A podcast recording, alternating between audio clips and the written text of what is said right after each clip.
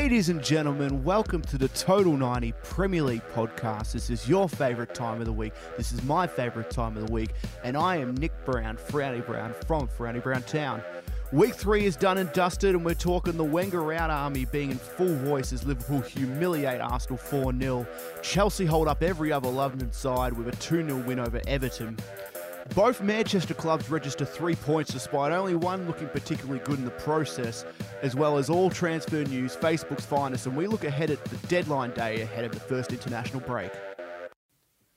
And of course, I am not alone today. I am joined by probably the happiest man at this table right now, Nicky Kennedy. How are we doing today? You're right, I am happy. And uh, I'll tell you what, Nick, there's one thing I am probably not following the general uh, the general crowd here is I'm actually happy that Wenger's still got a job, because, and I really hope that he's got a job by the time Arsenal play Liverpool at the Etihad, uh, at the Emirates. Sorry, the um, the Wenger in brigade is actually uh, very much in effect, especially here. please, guys, just one more season. Well, we are coming off another. You know, every week seems like we've got about ten different stories to talk about. We're he- heading into our first international break. Yep. Who do you think? Who are the clubs that you would want to be right now? Who are the clubs that you wouldn't want to be right now? Uh, I wouldn't want to be Arsenal. yeah. Uh, I definitely wouldn't want to be West Ham. Yeah. Um, obviously, United are flying, and um, you know, besides United, like you know, the rest of the teams are really just like I wouldn't say they're doing really well. There, a lot of them are finding their feet. I think. I, I, I disagree with that. Well, I, I think I definitely want to be Huddersfield right now. I think Oh, yeah, West, West Brom, I- especially I as stand well. corrected. Huddersfield have done really well. These, like, they're really like. It's three games in, but they've set themselves up for the season already. Um, they're not chasing us. They're, they're, there. You know, they're sitting third. Like who would have who would have said seven points from a total of nine, and a game they probably could have won on the weekend as well. So like it's a dream start for them. I, I, take that back. I do. Well, and also. Huddersfield have an absolute cracker of a game. West Ham's first home game will be against them in a fortnight fortnight's time. I think that any team other yeah, any London team other than Chelsea would be pretty damn disappointed in how the start of the season. It seems like a common trend that Spurs always start slow. Yep. Uh, West Ham have been absolutely woeful. We'll get into them. Uh, you know, same with Palace, um, Arsenal, of course. You know, Wenger brigade is in strong effect. But anyway. looking through the table, it's it hasn't shaped up. I was just my first question to you is when do we start actually kind of paying attention a bit more to the table? Because right now, as for me at least, I don't really pay attention too much. I know United are flying. I know who's playing well. I know who's playing poorly, but I don't really look at the table to justify that. Yeah, three games can't really say much. I, I have to agree with you there. Um, you're probably looking at probably five to ten games. I think, that, like, honestly, you, like you want to give your, your team ten games. I think Yeah, yeah, that's a good. I think yeah, about ten games is where the benchmark is, and you'll kind Yeah. of start to uh. it won't it won't change too much from there. It's really settled by the tenth tenth game. I think. And who do you reckon the uh? So you we're saying the poor teams. Who do you reckon the worst team right now? Oh well, obviously twentieth West Ham. Um, you know, I I I tipped them for big things. I know you didn't tip them for that bigger things, but you, you definitely thought that would have been a challenging side. Um, they've been nothing but really disappointing. Really, the players that they're coming, they're they're bringing experience, but that doesn't seem, that doesn't seem to be changing much. Um, yeah, they're in real trouble at the moment, and I think it's the start of the end for for Bilic. I honestly do. I think they're they're already looking at player replacements right now, and it's sad to say for someone, it's, uh, uh, uh, you know, after three games. But to be honest, I think the conversation had started long before the start of this season. Well, that's that. I think that's true. There's been reports that they're already holding board meetings on what they're going to do with Bilic. We are only three games in, as you said. Premier League is very cutthroat. We they have got a tough fixture in terms of they've played the first three games away from home. They've also had a midweek clash. Yeah, what what was that? That it's very like if I was a West Ham fan, I'd be very very disappointed because this, you know, to me at least, this really hurts any chance of kind of progressing this season. Now I know we're only three games in, but zero points. Your goal difference is already very poor, and you know you're going to play your first home game at week four. Like you'd be feeling like you've got the short end of the stick. Yeah, I'm not sure how that even works. Like, I've never really even heard of teams having the first three away. Have Yeah. you? Or No, maybe it has to something to do with the London Stadium. I'm not 100 percent sure. I would have no idea. And like as I said, you know, they played midweek games away as well, and like, it's it's just one of those things that you know. I guess it is the luck of the draw. You know, you could say that um, you know, Everton as well have had a tough draw, but their, their tough draw continues. But they still play games at home at that's least. no sign of uh, ending anytime soon. That one. Yeah, exactly. So I know you you thinking that um Arsenal probably have had the worst start to, as opposed as the same as West Ham. if you had to choose one, what are you going for? You reckon West Ham, or do you think Arsenal, considering what they are expected to do every year, they've had a poorer start? Um, I, honestly, yeah, I honestly think Arsenal. To be honest, they've got that one win against Leicester, but that was very, very sketchy at best. Yeah, they Um, probably should have got a draw out of that. To be. They didn't honest. deserve to win. I don't think they deserved to win at all. Um, you know, I reckon Leicester would be still kicking themselves about that one because they, they find themselves in a position where they're floating middle table, and that, that one point or two points could have you know put them up a, a, a possible five spaces like almost on, Yeah, exactly. on the table. Um, you know, as I said to you after uh, the first game, I said that they really put like that victory was a band aid over bigger wounds, and and I've been nothing but honestly probably proven proven right because they've come out against other teams, Stoke, Liverpool, and like they they they just lost against Stoke, but they got embarrassed on the weekend, and and they got embarrassed by a team that share the same problems. I think um, definitely in defence, but um, I heard a rumor that Arsenal didn't even register a shot on target. Yeah, this is um. Well, this is definitely the top story. We'll definitely go to Liverpool Arsenal first. This is um. I don't know who to give credit to. I don't know, and that's not just me because you're a Liverpool supporter. But were Liverpool just too good, or were Arsenal just so bad? Well, I don't even know whether to take credit. Like I don't like when I woke. So, looking at the game, you know, looking, you know, watching all the goals and how we play. There was some, you know, we used. We were very good at using our strengths, our pace, you know, ability. Um, I think Mane's goal was absolute class. It's I go. He's turning into the to the man like at Liverpool I'm- very quickly. I want to um yeah I want to give a, a quick little shout out to Rob Holding who for some reason let Mane cut on the inside onto his right Yep. foot. I am, and I will get on. That's gonna be my first person. Yeah, Arsenal did so many things wrong before they even stepped on the pitch in terms of their team selection. Yeah, well, Lacazette, Lacazette didn't even start. A man that's supposed to win them games of football, and Kolasinac didn't start as well. Their two big signings didn't start. With Rob Holding, Rob Holding's come from a guy who was started against Leicester, played poorly, um, understandably, but got dropped completely out of the side. And wasn't even on was the harsh. bench. I thought that was very harsh. And then all of a sudden, he gets fed to the wolves and gets straight put like put straight back in the side, not on the bench. Is this like the poorest player management that could be possible? Because this is a young kid and he, he doesn't know where the hell he's going to be every week now, and he's been thrown into like you know Liverpool. I don't think they've got the best attack, but they've I- got they've got the nippiest attack and they've got the most dangerous attack when they're up and well, going. I'll, I'll put this to you, right? What attack is generally better than Liverpool's? I would go. I think Manchester United. I think they're the only attack right now, just in terms of depth. But I think Liverpool, But in in terms of depth, really, like we've had four different scorers, oh, it's yeah. four different scorers that are genuine goal scorers. So But, um, can you like? And don't forget, say can say. I don't know how, but if Coutinho stays, that's five genuine attacking players. You got Solanke Yep. as well. That that is one of the biggest depths I've ever seen. Like, that is probably you- depth. That's of Manchester United. And you've got well, no, well, the fucking name that I can't fucking say. Well, that I will. I will try every week to say, but I'll fuck up. Yeah, you, are right. It is true. Um, I do like personally. I, I would pick. You know, I, I do think you um Liverpool probably have the second or third best attack. I think I actually right now rate them better than cities. That's just personal preference. I think the city. I'd say on par, but I'd say that like United, Cities, and Liverpool's are probably as dangerous as they get. Not and not just in in the Premier League. Like you, you can compare them to the top sides in Europe, and they wouldn't be far behind. I think the one thing that Liverpool offer is that just that touch on the ball, the the calmness that the players have on the ball, and they just know each other. It's like they've you know they've played each other with each other their whole lives. They link up so well together. Um, I think it's just something that you can't buy. Um, Yep. You know, and and the the one thing Klopp has done is he's bought the players that play around each other are all.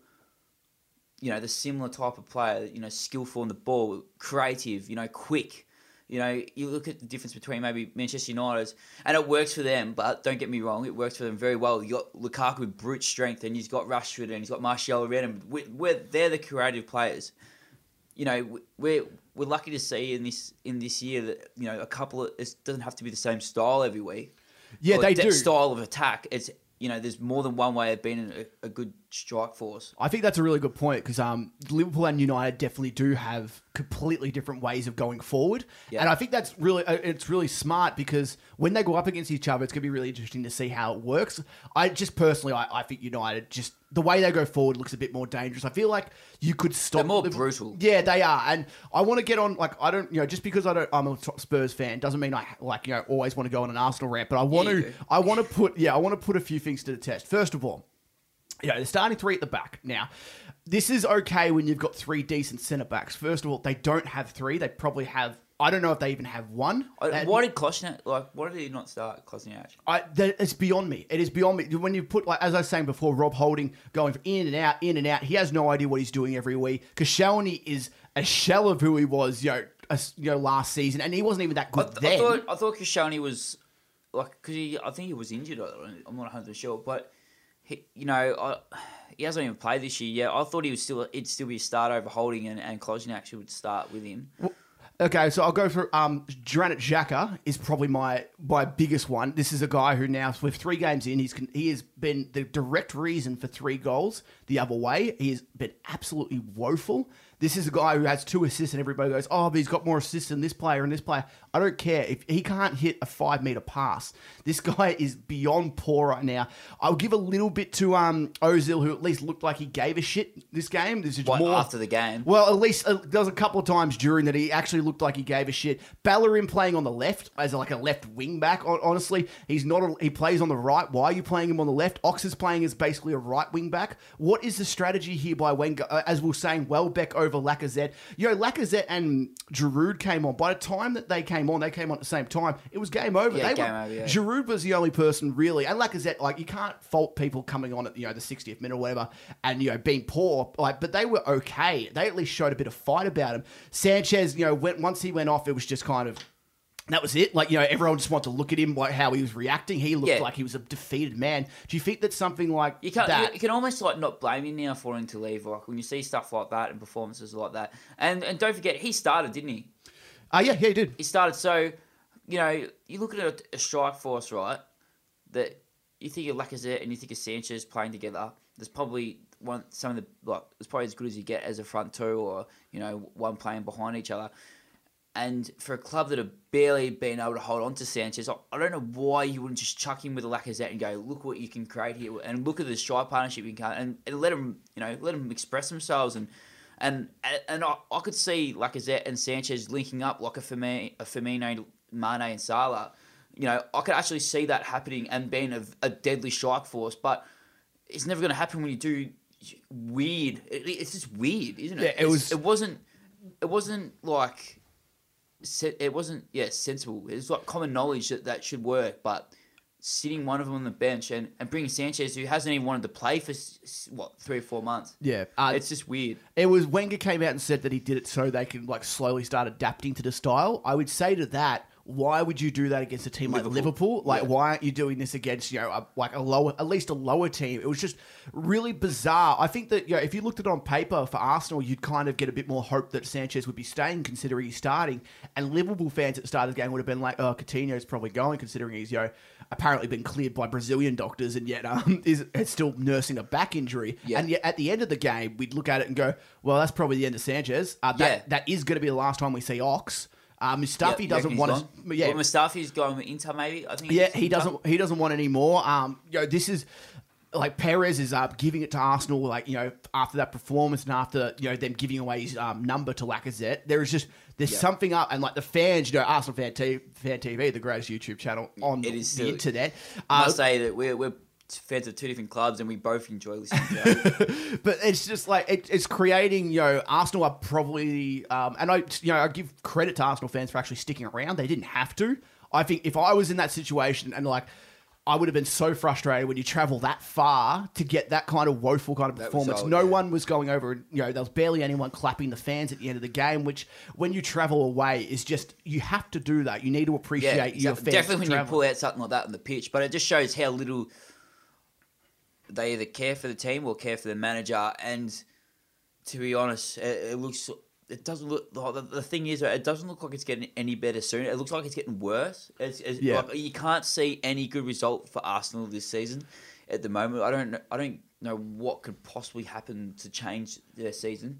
The thing is with them, at least they're Yeah, to have they're, they're- to have they're in two trouble. weeks. They're going to have two weeks for this to simmer in and be like, you know, this is legit. We, you know, it's not like it's a five day turnaround and they can just kind of move on. Like this four 0 defeat's going to be the last thing on their mind for two weeks time.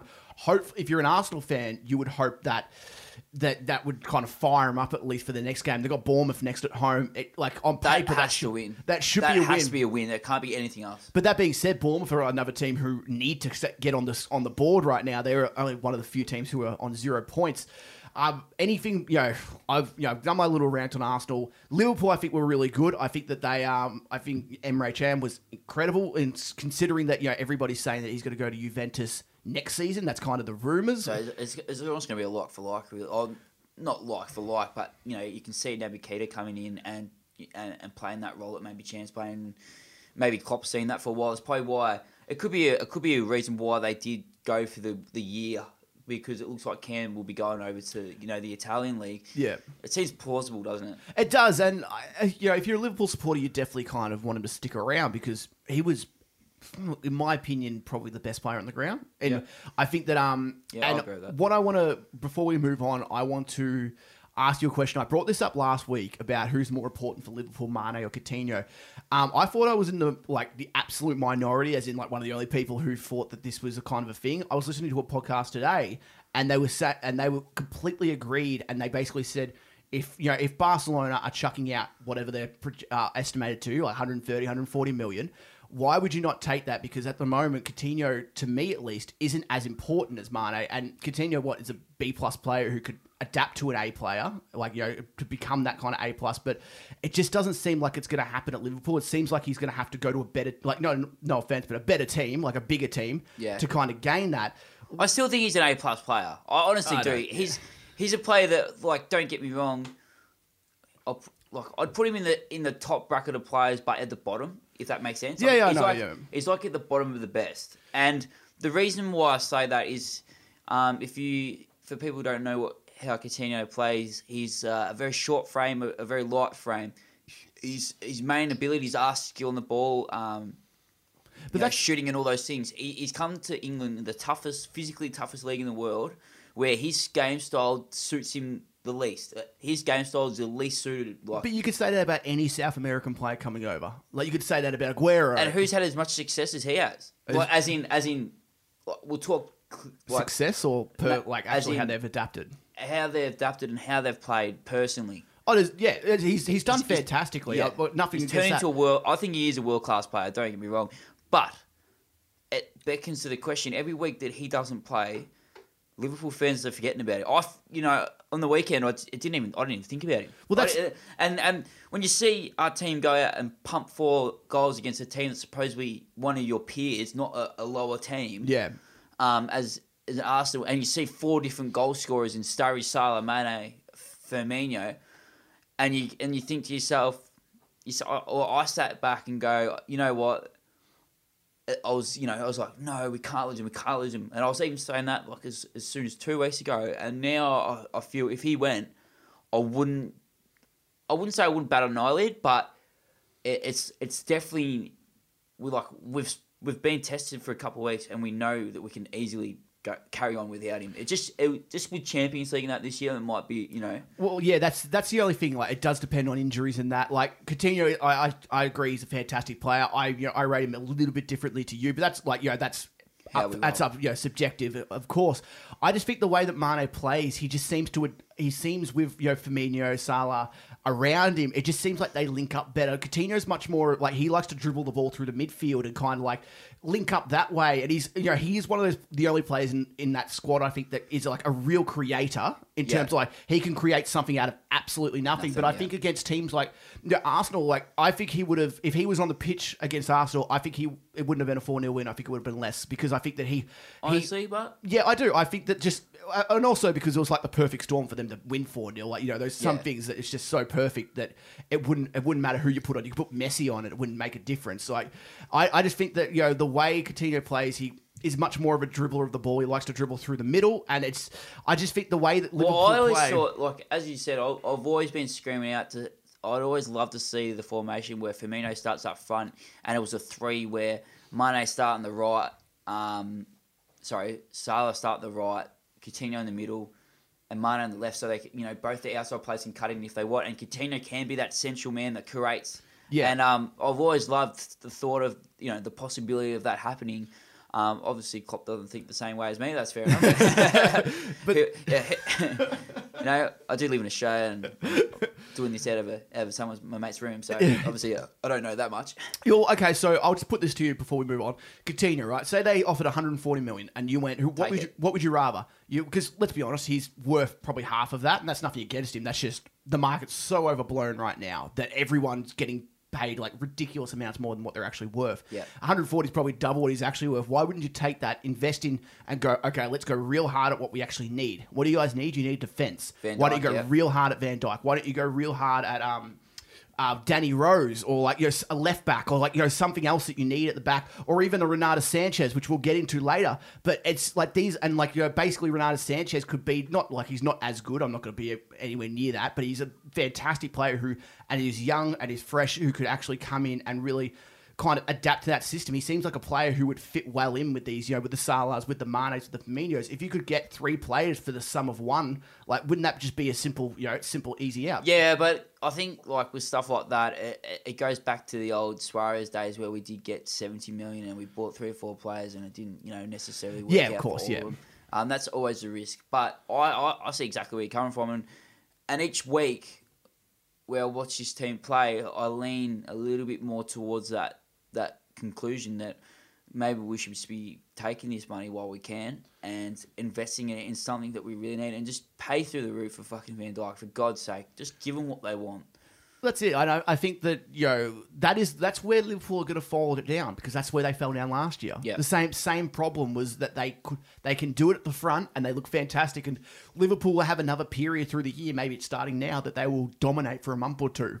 Yeah. But there will be a period where teams start to work tough. them out and they start hop, they start sitting back and go, you know what, you guys just come to us and we'll just we'll we'll play We'll you on the counter. Yeah, exactly. And the lower teams always seem to do better than top teams. This is another case of Liverpool destroying a top team. Like they just they're very good at that, and then Yeah. they draw against Watford. It's just it's just it's classic Liverpool in a sense. Yeah, it really is. Um, I, I think it's like we're so good when two teams go hammer and tong at each other, but one when one seems to sit back and just let the pressure come at them. Um, we can't ha- handle the pressure when we're we're put so much into attack. So, you know, I think Liverpool avoid like they're starting to have this thing where the way they go into games is it's almost like damage control. It's like as long as we score more goals than them, it doesn't matter how many they score against us, kind of thing. yeah, yeah, definitely. And, and that is very dangerous for teams that are, are used to playing in a, in a way that they've got to limit the, the goal scoring. You know what I mean? Yeah, definitely. So they're so used to you know being defensive and stopping those goals coming in.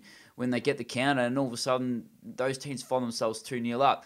One thing I will say is um, Liverpool have two clean sheets in a row now, which is it's a it's important. It really is important. Um, it, it settles Liverpool's nerves in a way where you know the questions asked. I just hope it doesn't like the issues don't get put under in the like put our head in the sand until you Well- know it's too late in the window because Yeah. I feel like you know just because we've got those two clean sheets doesn't mean the problems that we have are over. It, it just means that we've played well these last couple of weeks. But I, I, I like a ripping off a band-aid, I think it's just going to come back if we leave it without fixing it. Really. Well, definitely, and like, you know, yeah, people will try and forget the first week where you guys conceded three goals against Watford. So, and you've come back two weeks clean sheets. It's fantastic, and like, you know, it gives a lot of confidence, and you know, as you said, you know, it settles a lot of Liverpool nerves, especially as a fan. But it's you know, considering you've conceded three goals against a team like Watford, Well, it's going to happen again. Yeah, exactly right. And we could have nine points. We could be sitting with the United at the top. You know. Yeah. That's it. That's the difference. And you know, we like we beat Arsenal four 0 So the goal difference, like, and we scored what? We scored three against Watford. Um, yeah, and it was a one. One one 0 against Southampton, I think it was. Yeah, it was. Yeah, you got a five five plus goal difference already. So you got a five plus goal difference. You know, say we kept those three goals out against Sig was eight, and how how much does that leave us by on United? Uh, well, yeah, United are on ten goal. So 10 yeah, you'd be close. 10 you- that's what I mean. We'd be close. So you But know, it's, their, it's- it's their defense that's putting them over you guys at the moment. Well, that's exactly right, and that's a, and that's the thing we need to we need to sort out. Um, we'll move on from Liverpool and Arsenal. I think we've had a fair crack at them. Yeah, that's that's Um, the- obviously the biggest story. So I thought we wanted to get a real kind of dig at that. I will, I will say one thing, but the last thing before we go, when I saw like when when the result fin- finalised and we'd won 4 0.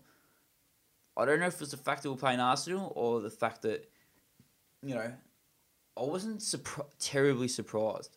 Well, I, it was kind of one of those Like, games, was one of those it? things where I just felt I was like, yes, like, and then I was just kind of like, oh well, like it's just kind of like, I feel like Arsenal's such a sinking ship at the moment that it didn't feel like we beat one of the top clubs. Wow. Okay. Yeah.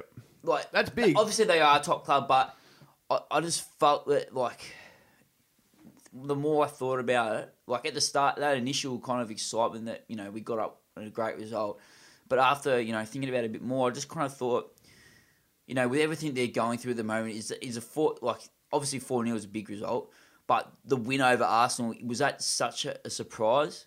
Probably not. Yeah. and, and does it? And more, does it um, shadow the problems that we have and make us look a little bit better for uh, two or three weeks? Well, maybe. Yeah, that's exactly it. And yeah, we'll we'll have to find out as it kind of goes Yeah. on. Uh, just one more Bellerin. I want to shout out to him for missing the ball completely as the last man, so Salah could come through and have the one on one. Couldn't catch up as well, which is funny because is, he, probably never found that in his life that he couldn't catch someone. Yeah, that was, his uh, match. And, was- and you see um, Mane even catch Bellerin and run past him. That's like, exactly it. Like, It shows that like there might be players who don't really aren't really playing for the club at the moment.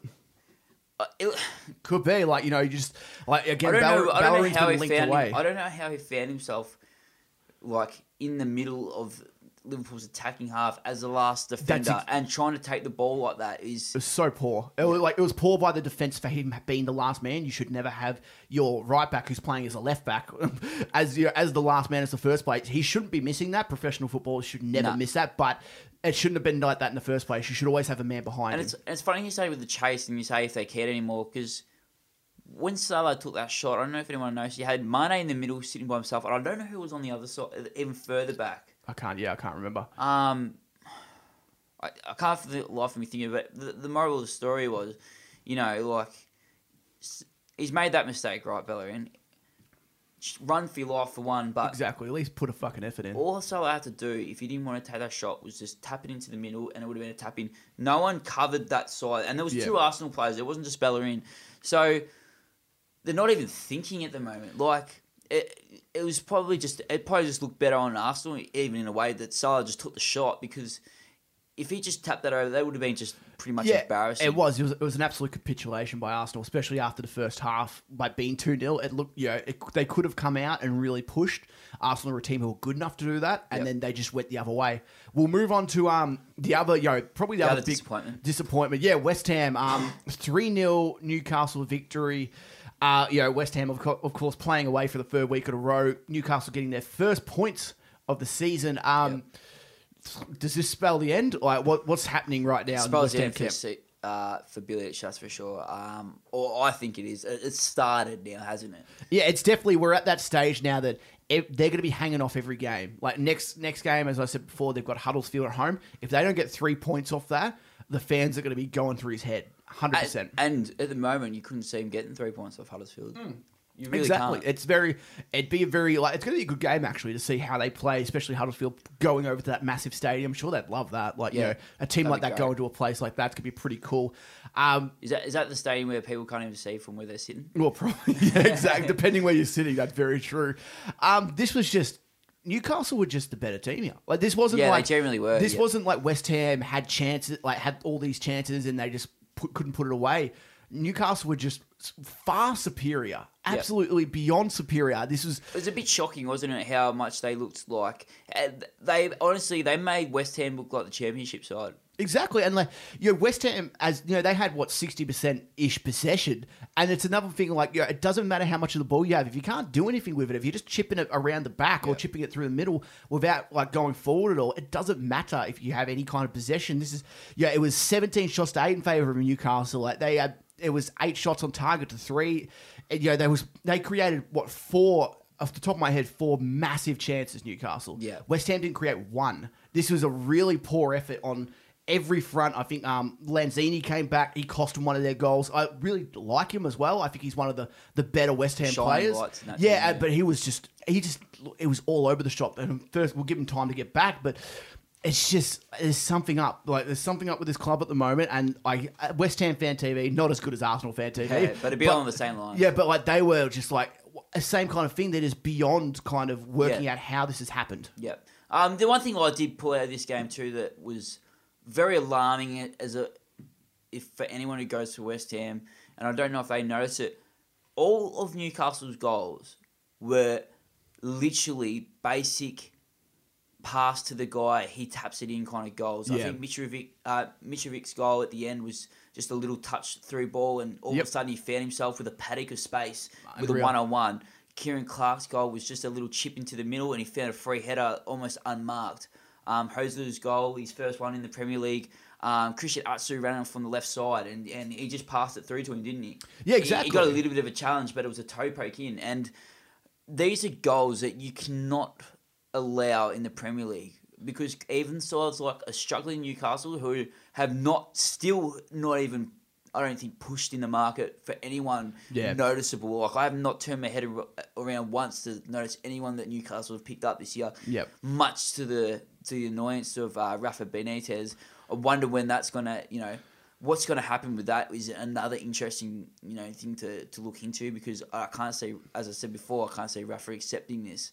Yeah, Um, that's exactly it. And at the moment, the only thing that I think can keep Newcastle up is one, Rafa, and two, I feel like Newcastle could be like the Burnley of last year, where they have an incredibly good home record. St James Park is a hard place to go and win. Fifty thousand people can go into that. Stadium. exactly, You know, and, like- it's, it's a fortress. As somebody, I watched the game against Spurs.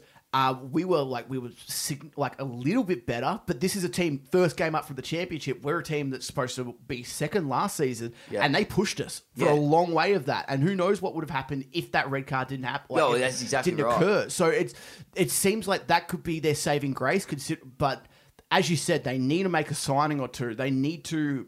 I don't know. They need to put a stamp. They need to make a, a little bit of a statement. And Yeah. Rafa's just not getting the backing. Because yeah, exactly right. And at the moment, they're play, literally playing with a genuine championship team. I don't, I can't Yeah. see much change, um, change of that at all. Um, and it, it just stinks of a of Mike Ashley just wanting to sell the club. It's like Yeah. it's almost like he doesn't want to put the money into the club, knowing that he wants to sell it. Like, why would I put the money into the club if I want to try and sell it for two hundred mil kind of thing? Yeah. Um, That being said, championship teams, you're saying like, and that is true. They have basically a full championship team. That doesn't mean you can't beat Premier League teams. Something that Well, uh, they you- proved that in the they- well, of course, but like something that throughout they will take points off these mid to lower teams because as long as they play a disciplined brand of football, like they haven't played. yeah, I was going to say, what do you mean, like John Joe Shelby? yeah.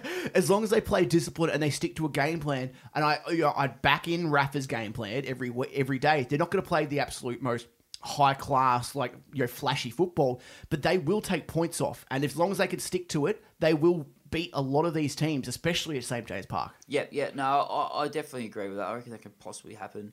Um, you know what? It, like, let's just not take any away, anything away from Newcastle. They literally outplayed West Ham this week, and they generally deserve the three points. And a 3 0 win at Newcastle is exactly what they needed. Definitely down their home deck. It gives their fans a little bit of hope. It gives their fans something to be happy about. Definitely going to the international break. They get two weeks of, you know, the winning feeling. Yes. And, when, ne- mate, I'll tell you, next time they play at St. James's Park, it, it, it, it's always rocking, but it will just have a little bit more. Um, exactly. And just on that, it was a to say like you know West Ham were very poor. They will go into this international break bottom of the table. Imagine saying that four weeks ago. Yeah, It just shows Well, like I definitely wasn't. yeah, like um, like I'm sure they will bounce back. I just they need to change up the way they play. And Newcastle, yeah, exactly. I Well, love I love seeing them. And, and that's the thing too. Like with this win, that, pushes pushes Newcastle up the fourteenth. You know what I mean? You know, like Mm. Yeah. we could have easily been saying that Newcastle would have been dead last after this game, but we find ourselves, you know, with them with their first win. There's still three teams without any points, let alone a win. So and we'll move on to one of them. yeah, well, we'll move on to one of them. We're, we're talking uh, Bournemouth and City. Um, a dramatic late goal by Raheem Sterling finished it up with a red card, which is um, it's not the first time that's happened in football, but it's uh, quite humorous nonetheless. Nothing like a man saving the day and then getting sent off on the, in the same stride. It's um like first of all, I want to give a lot of credit to Bournemouth here. I think Bournemouth played fantastically just about through the whole game. I think that especially the first probably twenty minutes or so. Charlie Daniels, Charlie- how's that go? Oh mate, that I was just gonna say, Charlie Daniels, that strike, you will not see a sweeter hit all season. Any It's- any league, there will not be a sweeter. It's just strike. one of those things where like the play doesn't even think about it. The ball's just there, and he just kind of just hits it without thinking about it. And a lot of the times that ball goes over the and the angle that he was on. Yeah. Which is, if I can explain to anyone who hasn't seen it, so obviously the the the out, outer square. If you're looking at probably like a sharp left angle, like Yeah. out there, something. It's probably the best I can explain it, really. Yeah, good job. And he's just hit that on the volley, and normally that misses right, and it's the kind of shot that people go, "What the hell did you even shoot from there?" Yeah, Like- 100%. like, what have you wasted? And then this ball is literally thundered off his foot and just skim the top of the post at the at the far right side. So you can imagine the ball's come across the whole goals and skimmed the far right side and, and, and gone in. And yeah, honestly, like he hit that any other way and it would have been sent in, into the stands, which is not very high at Bournemouth, so it probably got over the stands. But unbelievable shot and a brave man to take it on, and he, and he reaps the rewards because that was fantastic. Yeah, um, that's in my well, easily the goal of the season so far. Yeah, um, yeah, easily, Bournemouth were by far the better team for the first twenty. City took over for the rest of the half. They drew, they got it to one-one. The second half was really neck and neck. I think both teams had their chances. It wasn't like City were just completely dominating. I thought Bournemouth had their chances. Um, I will give a um, a shout out to my my weekly drop kick of Mike Dean for giving that red card. I just you- it was harsh. it well, look look look at what was but the fans jumped onto the field as well. That's exactly it. Like he didn't jump into the crowd. The fans jumped around him. It's not like what's he supposed to do? Like And- try and punch him off. And Like, the other thing is too, like it's an emotional game. Like, and and we're talking about like more and more these days that players are, are distancing, are distancing themselves from from the fans, and then you get stuff like this where the, like the the player's obviously over the moon that he scored a winner, and not for the first time this week that Raheem Sterling has saved uh, City, or sorry, in the last two weeks. Sorry, with Yeah. Everton goal, um, as well drawing. Um, he, like I love the fact that he was willing to jump in with the fans and celebrate. You know, the the players these days, you know, they're kind of pushing themselves away, and every time they fucking want to come close and celebrate with fans, they get punished with a red card. Well, yeah, you he's, next time he's not going to, you know, want to do something like that, is he? you're, you're damned if you do, you're damned if you don't. Exactly and right. yeah, I think that yeah, first of all, it was yeah, it was a somewhat lucky goal. We'll give it that. Like you know, just Yeah. the way it all happened. It would, Yeah. you know, you'd be absolutely furious if you were. A, Bournemouth fan, especially considering we're into the uh, the seventh minute of apparent five minute stoppage time, like which makes it even worse. There was time taken off during that, so I can't like you know there is reasoning behind Yeah. it, but still looking back at that, if, if you were a neutral looking at that replay, going why is it 97 and a half minutes into a, a 95 a 90 for like a five minute extra time, you'd be going what the hell, but. Yeah, overall, you know, Aguero also getting uh, looked at, you know, for Yeah, for, from the police, which just could be worse in the end, couldn't it? uh, yeah, exactly. I don't think anything will really come of it, to be honest. Like, yeah, there was apparently a steward like pressing some a fan's head against the ground. He wasn't very happy about that, as you shouldn't be.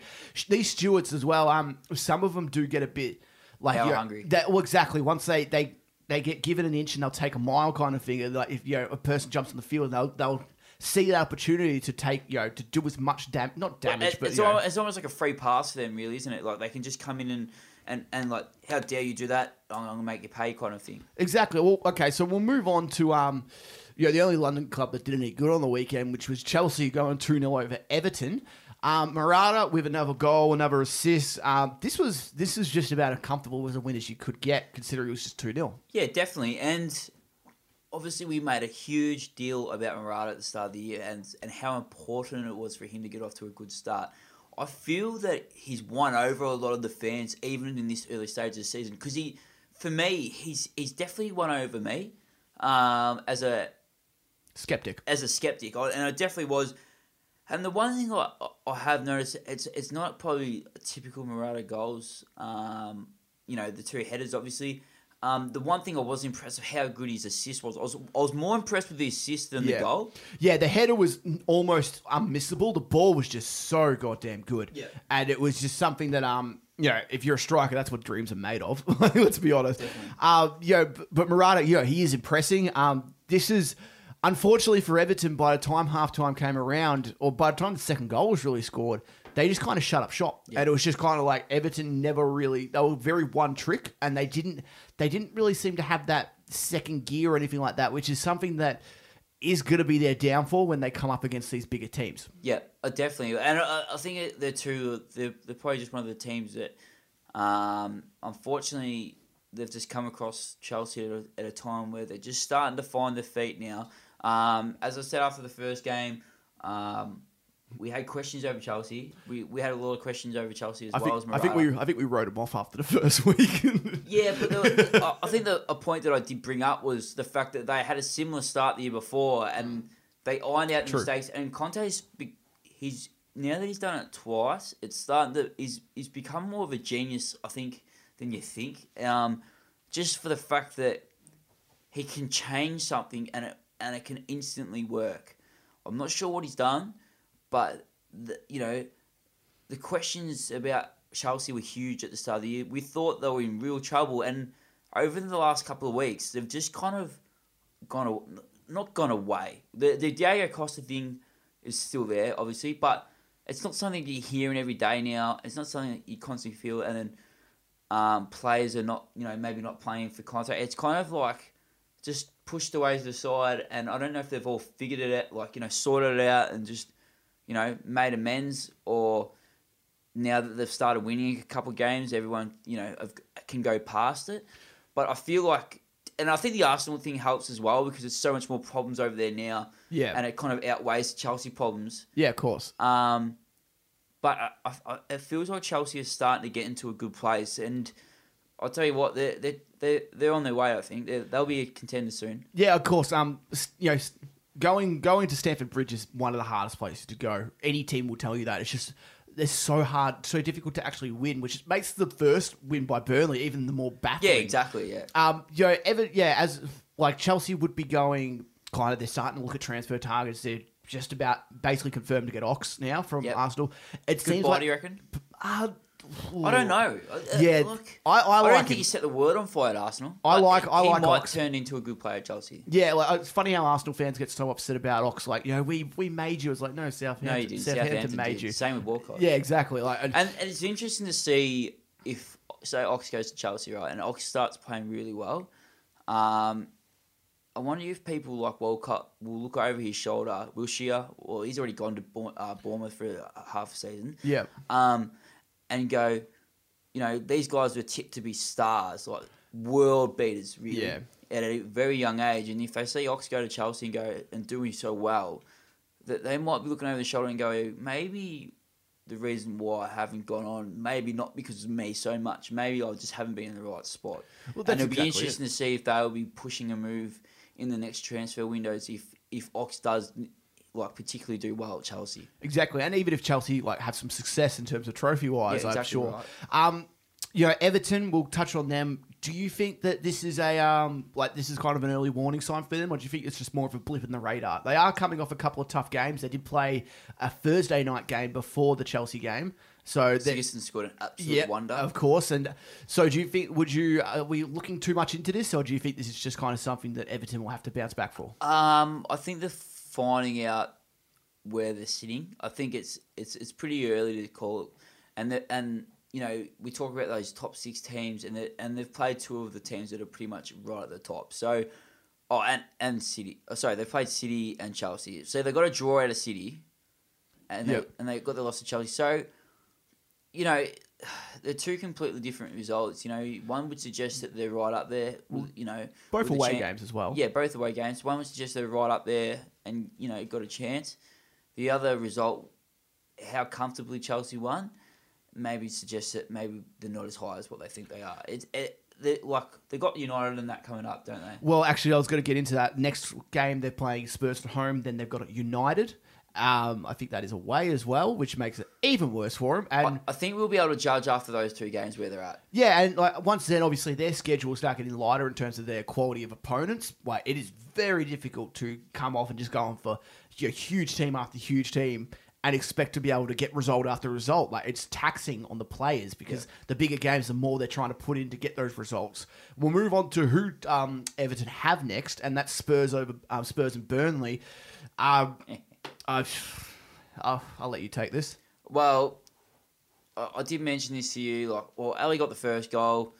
The Wembley curse looked maybe maybe gone for now, but it, was, it come right back like any curse does when you least expect it. Yep. Robbie Brady's ball through that. and the one thing I will say is when he played that ball through, it was it was almost like slow motion Yep. poetry. It was, it it just was. cut through, and I swear it was like any Spurs supporter on tipping would have just said, "Get, kick it." Kick it away, just do something, and it just kept going. and It kept going, and it, and it went past one defender, went past two, and right at the feet of Woody, just which was a, I think was just as good as oh not as good as finish, but it was a good finish nonetheless. Oh, it with the pressure of the defender, Lloris coming at him, but that ball from Robbie Brady was one of the best I've seen. I think that just cut your defense in like not just one player, but about three or four, and it really like it, that that got him the joint. That got him the point. It was unbelievable. It was um even as a Spurs supporter, it was just like one of those ones that you kind of you were you were so just- angry, Yeah. but you were just kind of like that was so fucking good Yeah. that you were just like you kind of had to applaud it at some stage. And and how's the balls to, to play that ball at, at that stage of the game, knowing your team is one 0 down too? Exactly, and uh, yeah, to summarize this game is pretty simple. Spurs got cocky.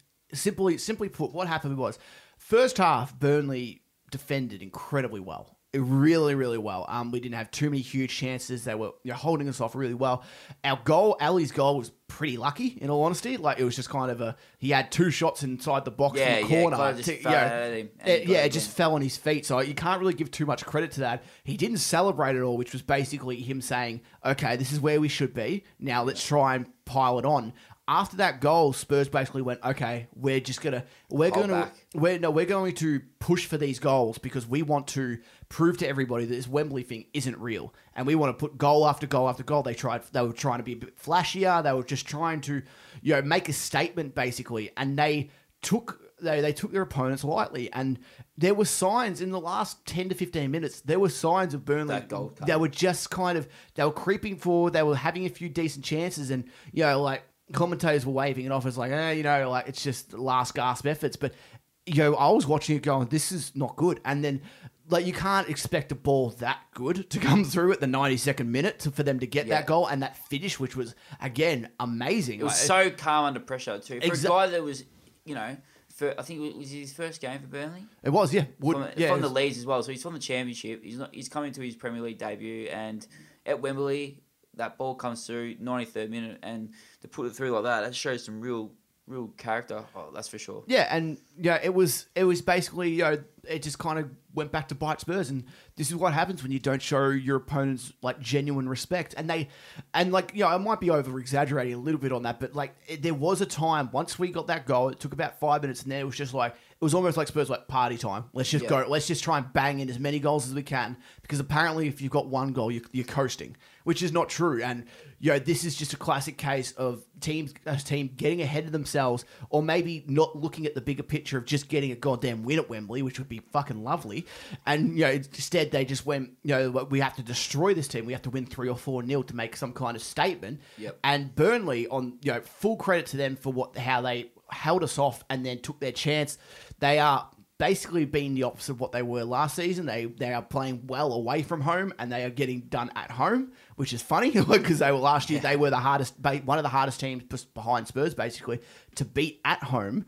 So like full credit to them. Um, Well, well, they're sitting pretty at tenth at the moment, and they're probably one of those teams that are pretty happy with their start. Hundred percent, they would be absolutely loving that. Um, Harry Kane once again. Yeah, I was gonna say a couple of questions for you. Yes. Um, Wembley curse. Do you think it's real or not? Yes, I do. I'm a believer. Oh, I'm, a, ha- I'm a believer. I'm a believer as well because you've, you've had two, not only one but two chances, it's it's almost genuine like chances. And like I was saying last week that it might be to do with the slow, like the grass being slower and that. I'm starting just to think it's almost like A mental thing. it's, it is a hundred percent. It's like one of those things that this has been like an internet thing has kind of come out, and it's kind of blown out, and oh, people have been reading. You know, people have Facebook. People see all this stuff. Premier League players would be seeing a lot of Premier League stuff on their timelines, Yep. and they would be seeing all this Spurs stuff. And I'm sure it's playing into their minds. Oh, it has to be They're now. trying so hard to score that it's not coming natural, and they're not trying to like play as a team. They're just like, you know, I just need a bang in a goal, just for the hell of banging in a fucking goal. Yep. You know, next ne- uh, in fortnight's time, we play Everton away at Goodison are notorious for drawing against Everton. Notorious. We always do for some reason. Just always have. Um, it's going to be a cracking game because It must be the Merseyside clubs. it just it seems it must it must be. Yeah, we actually might just struggle against them, and Yeah. that's it. Uh, like especially Liverpool. you We never beat Liverpool. Like, we never- barely draw against them. Yeah, that's very true. And but like we'll move on from them because One more thing, to- but okay, sorry. give it to me. Kane won't score again this August, so that's another year that the August curse for him. Yeah, What is it with Tottenham and curses? Just uh, And mind you, but uh, once again, he nearly did score. He- He nearly scored. You know that one he's went just past the post. yeah. It's almost like you know, like when you when you're so used to playing a certain ground and you know what the backdrop is of that. You know, you know what's behind the goal, and you know the fans are so close. You, you can kind of get a better grasp of where everything is. And because the fans are a, f- a lot further back, the stadium's so much bigger. It's almost like he's feeling like he needs to put more cur like he needs to put Yeah. it further away or make it even more perfect of a strike. And that's why he's pushing it a little bit wide every time. When you guys move into your new stadium, Yes. do, are you fearful that this curse will move on to your stadium? Uh, considering that last season we won every game except for two, which we drew, so we dropped four points in our whole home record, it's hard not to get a little bit concerned because we will Because never I we will never have that kind of and- record again. Yeah, exactly right. And the thought literally just popped into my head, thinking that if this could happen at Wembley, and you just get a brand new stadium, how was it like a sixty thousand seater? Yeah, about sixty. Um, do you have you seen the design of it yet? Looks great. Like, actually, Where are the seats? Okay, are they well, they're, they're pretty close. They're very close. It's based. They're Like trying what- to make yeah. a bigger version of White Hart, which is Okay. fantastic. I used to love White Hart Lane. I can't believe. I, so did they make? Did they make the stadium on top of White Hart Lane? basically they've cut into it. They've had to like they've so during last year they basically built around like they at the end of it they built like one side of it and Yeah. like the last corner cuts into White Hart and so they basically Ah, had to tear that That's down. That's why they've had the. Because I, I always wondered, like, if that was in a different location, why another club didn't take that same. Because that was one of my that was one of my all time favorite grounds. It's a great ground. Yeah, it I is. literally loved it. I love the design of it. I love um, a, a white backdrop with the screen. And, Yeah.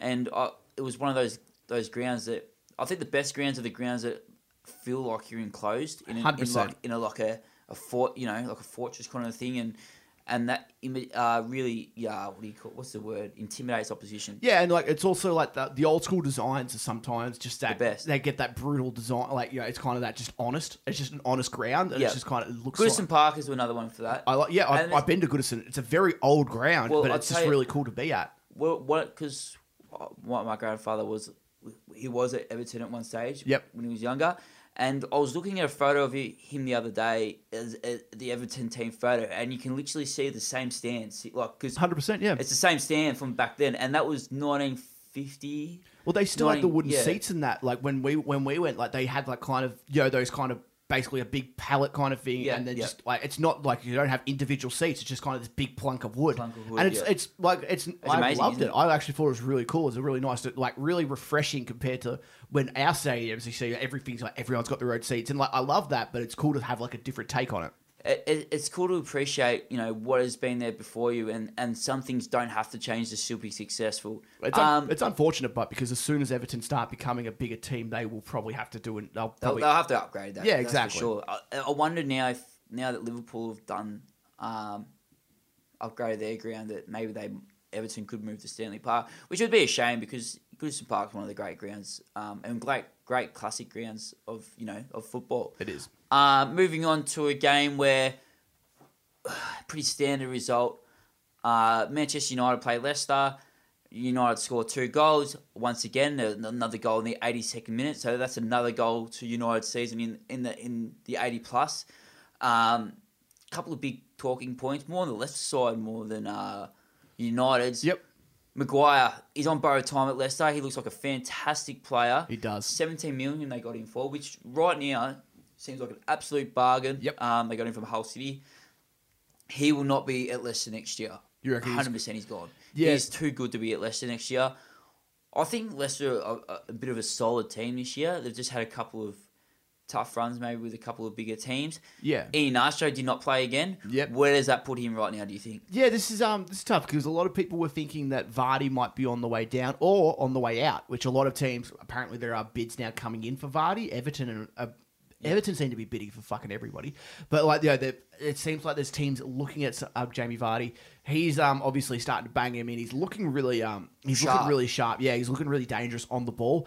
Uh, so that probably wasn't what Iheanacho was expecting. If he goes, obviously he slips into that spot, doesn't he? Like that's Yeah, a- you'd think so. yeah. So And, and it's a shame too because Okazaki, I, I, um, I thought Okazaki was going to become the next uh, Urola, or what's he? Do you know how to spell his name? Urola or something? No, no, I don't. I have no idea. Leonardo, I think Urola is like a striker for him. Yeah, yeah. And what happened, right, was originally I don't know. Yeah, I'm pretty sure Vardy was there, and Vardy and Urola. Ugh, I can't. I can't it's like you and Wijnaldum. Yeah, I know exactly. Anyway, he, they were the striking pair. Most they played most weeks. And when Okazaki came in, it was the pre, the, the, the year they were in the Premier League. Urola Yeah. found himself on the bench, and I thought this was going to be the natural progression, and Okazaki was going to find himself playing that role, and Iheanacho coming in and being you know that that striker with Vardy, if if Vardy stayed. Um, it doesn't look like the case. You know, Okazaki scoring goals. Um, yeah, and he's he's finding himself exactly where he was at fucking City on the bench. well, that's exactly it. Um, you know, just a couple more things. Lukaku missing a penalty. Lovely Yep. save, to be fair. Yeah, it um, was a good save. yeah, it wasn't wasn't the best taken penalty, but you you know, it's always it's always good. Did you see um, the footage of uh, Schmeichel sitting off the line? But Was he actually? he was it, Far? like, enough. Yeah. Enough to go. Ooh. They had um they had more than double the amount of passes as Leicester. They had far more possession shots on goal. It was a, it was like it's almost like I can't say it's you know typical United because it's only just started happening this season, but. It's just another beast performance by them, isn't it? And two players coming off the bench are the It, impact seems to be their trump card, doesn't it? It seems to be that the, you know if if they can't score, which you know they, they haven't been ch- having trouble finding the net, but it, it, more often than not now it's becoming the substitutions in it. You know, they, they got these young guys coming off the bench, and, and even Fellaini scored. I'm not sure how he found himself so deep into the square. if Fellaini's doing so, like for somebody that we give a lot of shit to, and like you know became a meme last season, he's really fitting into this side well, and he's somebody that um Mourinho really trusts, and he like he really likes to bring him on. Yeah, yeah. Well, he, he like well, he scored his first goal. That would be his first goal for the year, wouldn't it? Yeah, it would be. Yeah, definitely. A bit of a nothing goal. He kind of shook his leg at it like a horse taking a piss. Got to be there. Oh, actually, not a horse taking a piss, a dog taking a piss. Have to get the animals You right. got to you got to be there, bud. Um, yeah, you've got to be there. Um, nice little ball while Lingard. There's the first I've seen him in a while. yeah, another another good player who can come off the bench and Yeah, I, I can't see him staying at United being the best thing for his career at the moment. I reckon he should he should be loaned out, but That being said, if he's if he's you know he's a young player, United are challenging right now. If you were if you were him, what would you rather? Just hypothetically, if they offered you, okay, we're gonna we're gonna loan you off to we'll say Leicester, just for the hell of it. Yep. You'll get starting time every week, or you could play on the bench with us, potentially win a title. And how many times are you playing? Uh, well, that that's exactly it. We don't know. You can't. You can only you can only guess. Well, they've got to play a certain amount of games to to even get a medal. Do you? Yeah. There you go. Well, how does the ba- like the backup goalkeepers don't get medals? Yeah, that's true. Yeah. Well, okay. Only if the club buys them, which I find very strange that they can buy more medals. Hey, when you got that much money, you can do whatever the fuck you want, can't you? Yeah, but like, don't you think that's a bit weird? That like it, It kind of takes the au- authenticity out of it hmm. in a degree. It does, but It- you want it's it, kind everyone, of like- everyone wants to belong. In our in our spot over here, Australian Rules, where they only give twenty two premiership medallions, they don't. There's no there's no um, ifs or buts about it. We found out with a player that you know last year that um, a veteran player that was the captain of the team, and they he, he had an injury that ruined him for the season, and the team just happened to win the grand final. It was a bit of a it wasn't a Leicester moment, but it was along the lines of that, and yeah, he still didn't it didn't matter. He still didn't get one- And a, he a shouldn't. medal for it. And he shouldn't have got one as well because he didn't play it. well, he didn't really play. Did And he? didn't play grand final. If you don't play the, the last game in in this sport, at least, Yeah. you don't get a medal. That's just how But- it works. I just feel that if you don't play the minimum amount of games, then it's the same deal. Yeah, I agree. Yeah, it's something. It's something to look like you know, like to question. Actually, it's something that I I haven't really heard too much about. It's kind of it's it's Well- almost like it's such common knowledge in the Premier League that nobody really questions it. Well, I, I, I- I know for a fact that Mark Schwarzer. I know he definitely got one from Mourinho at the Chelsea where he did not feature. he literally did not feature. It'd be handy, wouldn't it? Um, the Leicester year, like a lot of people forget that he was part of that. He was a backup keeper in that game in that year, and he did not feature at all in that one either. yeah. So it's it's it's how you look at it, I guess. But Yeah. Well, okay. So we'll move on. Um, we'll move on to yeah. We've had a couple of little uh, nil all kind of draws. Um, Huddersfield, Southampton. Uh, what do what do we got to say about this one? Yeah, this is um. the only thing I could say is Huddersfield could have nine points. Yeah. Oh, they generally could have nine points. No, I know Nathan Redmond put one wide, uh, put one wide very early on in the in the, in the game. Yeah, he did. Should have scored. It was a it was a lovely little run and, and, and really set up nicely. You don't you shouldn't be seven at the top level, but he did. Um, and then from there, Huddersfield had some really good chances. Um, they, they, they, they played they they were the better team in the first half by a mile, and then it kind of, the tables kind of turned really, didn't they? After half time, It kind of fizzled out. Like you know, I think that Southampton probably had the like the clear cut massive chances, but I think that Huddersfield looked more dangerous going forward. So it was kind of that tip for tat kind of thing. You know, it it's it a was- result that could have probably gone either way. Yeah, and I think you know nil is not the most exciting game in the world, but it's probably a fair result, the draw in Yep. terms of what was Huddersfield still unbeaten, still haven't conceded a goal. And it's I think it's like a record or something like um, easily in the Premier League era, even like maybe ten to twenty years even further back that way. Uh, I don't know exact numbers, um, but you know it's a record breaking season for them. Not only Not conceding. yeah, not conceding one goal in the first three games. Yeah, exactly. Um, Move on. move on. It was there's not really much to cover. Unfortunately, these last couple of games, not much happened. We probably should. We should looking back, we probably should have put these games in the middle somewhere so we can just we skim through can we can skim through these now. But um, Swansea get their first points of the season with a two. Oh, sorry, the first win of the season with a two winner, uh, two 0 win over Palace. Yes. Abraham and Ayew are the goal scorers. Palace are in real trouble. Yeah, um, it's funny. Like, I- I don't want to say like I'm not gonna be that guy. It's like, oh, I was gonna put him there, but I remember at the start of the season when I when we are doing our predictions, and I think we both had this where we're like, you know, Palace every season are one of those teams that can either really impressed because they have the squad and they have those they have them like on paper they look decent, but yeah, every year they are so easy to score against that everyone seems to get be able to get through them. Yep. They they look like to me and you know, bar West Ham, but I know West Ham will bounce back. Palace are the worst team in the comp right now. I, Yeah, I really, I hundred like by far they are so they are so insipid going forward. They have no real plan of how they could actually score a goal. Like this is this is a ground they played at home again. This is at Selhurst as well, which makes it even more a, a little bit Yeah. embarrassing considering And, and, and it's, and it was a team that's probably you'd say are struggling as much as them. they will be in the relegation battle. You would Yeah. expect Swansea and Crystal Palace now. They will be the like two teams maybe do fighting you it out. class this game as a six pointer? Hundred percent. Yeah, this was a game that, especially because Palace, you know, Selhurst Park is everybody notoriously thinks that Selhurst is like one of the best atmospheres in the Premier League, probably the best. In, in- on a week to week basis, it doesn't need it doesn't need the game to inject atmosphere into it. It will atmosphere will always be there, and I don't understand why people would fucking show up if this team are going to come away. They are what they yet to put a goal away. They haven't scored. No, I don't think they scored. There's- there's- I think Benteke got closest. Would put one over the over the bar. against It- like it's just like what? Yeah, he did. He missed a couple. He missed a couple of sitters against Liverpool as well. Um, like it's just really, really poor at the moment. It's just like I, I don't know if it's just a new manager. We're trying to get things into it. Like it might be take a while to get the game plan down, but it is like when you're when you're a team like Palace who every year is going to be in between probably that. Let's be honest, 14th or like 13th to 20th kind of range. You need to get points on the board early, and for them to have nothing to really show for what they've done. the boys' uh, tactics are probably too advanced for Palace? I They, they play the passing style, um, almost like a.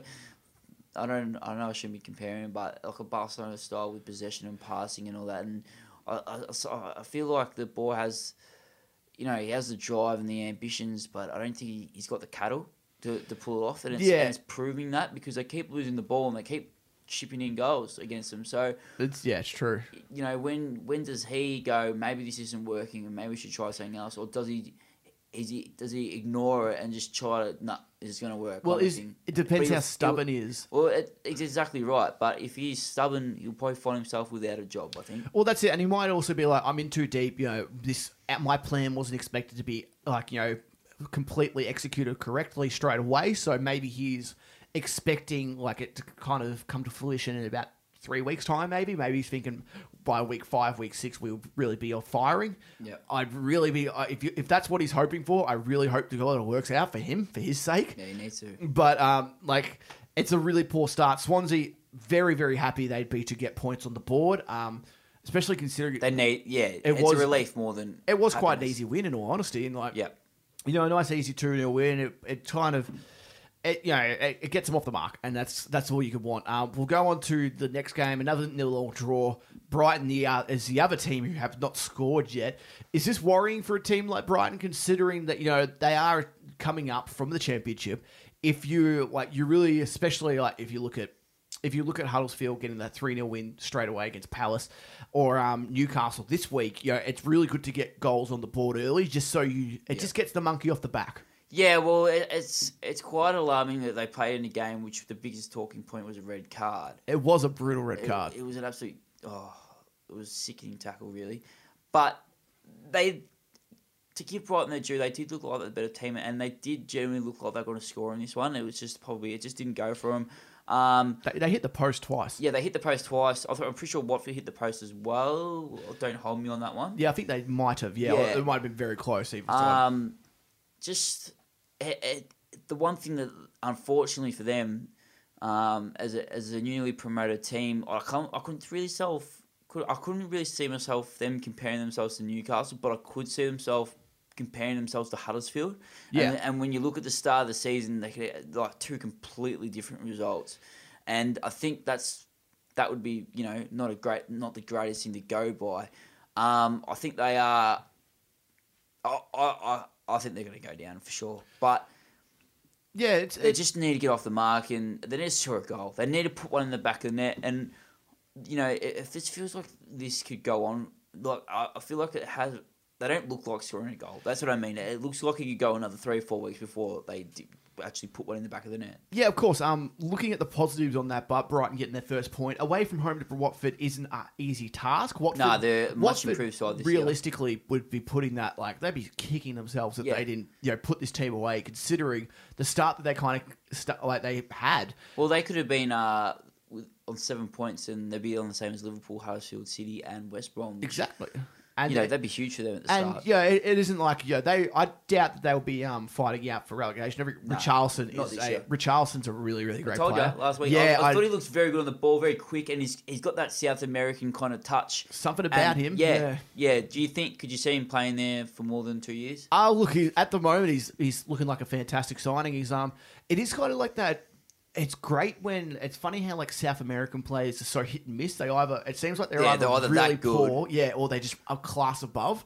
And it's just the style with the Premier League because some people can't handle the scheduling, the physicality, or what uh, yada Yeah. yada yada. But it's like I think Watford would see this as a missed opportunity. Um, considering they did play most of the game with, with a man down, it is kind of I guess you could you could hold that argument. Yeah. Um, Brighton had the better of the chances. Watford probably, uh, yeah, it- it's just kind of like a nil all. Just just going back to that point with the South American players, I feel like the ones that are successful are the ones that take the game on.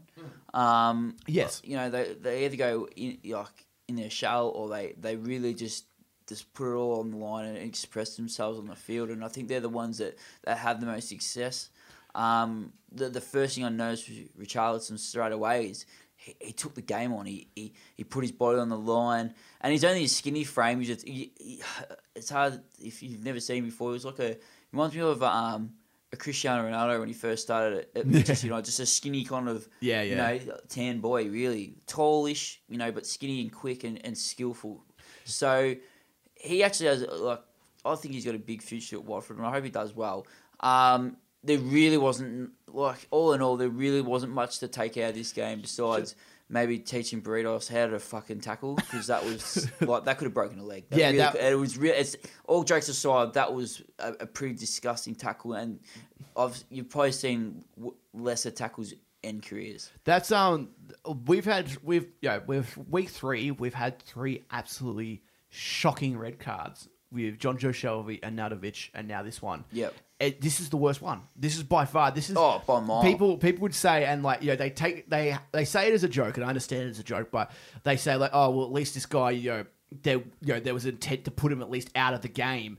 This was a tackle that looked like it could put his out of his career. Yeah. Like this this could have gone a lot of ways. Jonjo Shelvey's was stupid, but at least it was just a little it was just a stepping of the ankle. There's only so much damage you can do with that. When you're going in like fucking Jackie literally Chan. studs up. It's- And and it, and it got him in the area where it, it could have snapped his his uh what's the bottom part of your leg called? Tibia, fibia, maybe. Nah, fear, nah, not tibia.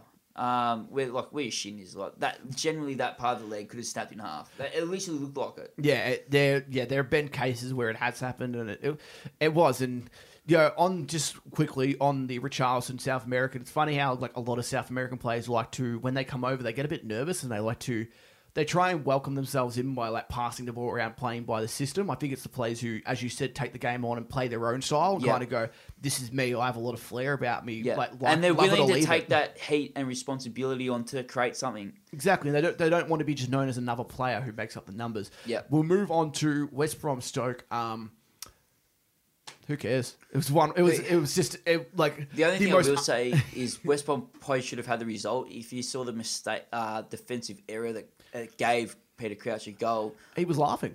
Peter Crouch was like smiling as he got that as he as he was heading the ball. It was just unbelievable. He's one of the all-time great characters, Peter Crouch. Um, I'll never forget. Someone asked him one time. This is this is going a while back, but for people who don't know, they asked him what Pe- Peter Crouch, what would he be if he wasn't a footballer, and he said a virgin. was his reply. Um, for anyone who doesn't know who Peter Crouch is, he's a tall, lanky, skinny man. Very tall, very lanky, very skinny, and I wouldn't say he has the the, the face of a god. That's for sure. it depends what your taste is, I guess. But Yeah, but he's um, also a very funny man. yeah, Jay he- Rodriguez scores his first goal for West Brom as well. that was the only thing I really took away from the game. Um, this is probably one of the most unappealing fixtures in the competition. It really is, yeah. Um, just because West Brom and it looked like West Brom were just going to do what they do. They score and then they put people behind the ball. And as you said, it was just one defensive error that will really haunt them of that kind of those three points. Like I was expecting them to beat every team one 0 and win all thirty eight games. They can't do that anymore, which is really disappointing. But They're still on seven points, so they've really had a really good start to the season. yeah, considering I actually I think I put them pretty low on my table because I thought they overachieved last season. It, hopefully they don't stop at forty points this season if they get there, um, and they can really push forward because the way they're playing now, like you know, it, it's not pretty, and I'm sure that fans of them, well, there would be some fans going, "I wish they play more attractive just with- football," but, They'd rather be playing that kind of football and winning exactly. than um, fighting a relegation battle. Exactly, and yeah, that was a bit of nothing game. But what we'll do is we'll take a break. We'll come back. We'll talk some more about the transfers because deadline day is just around the corner, as well as Facebook finest and our things we learnt for the week.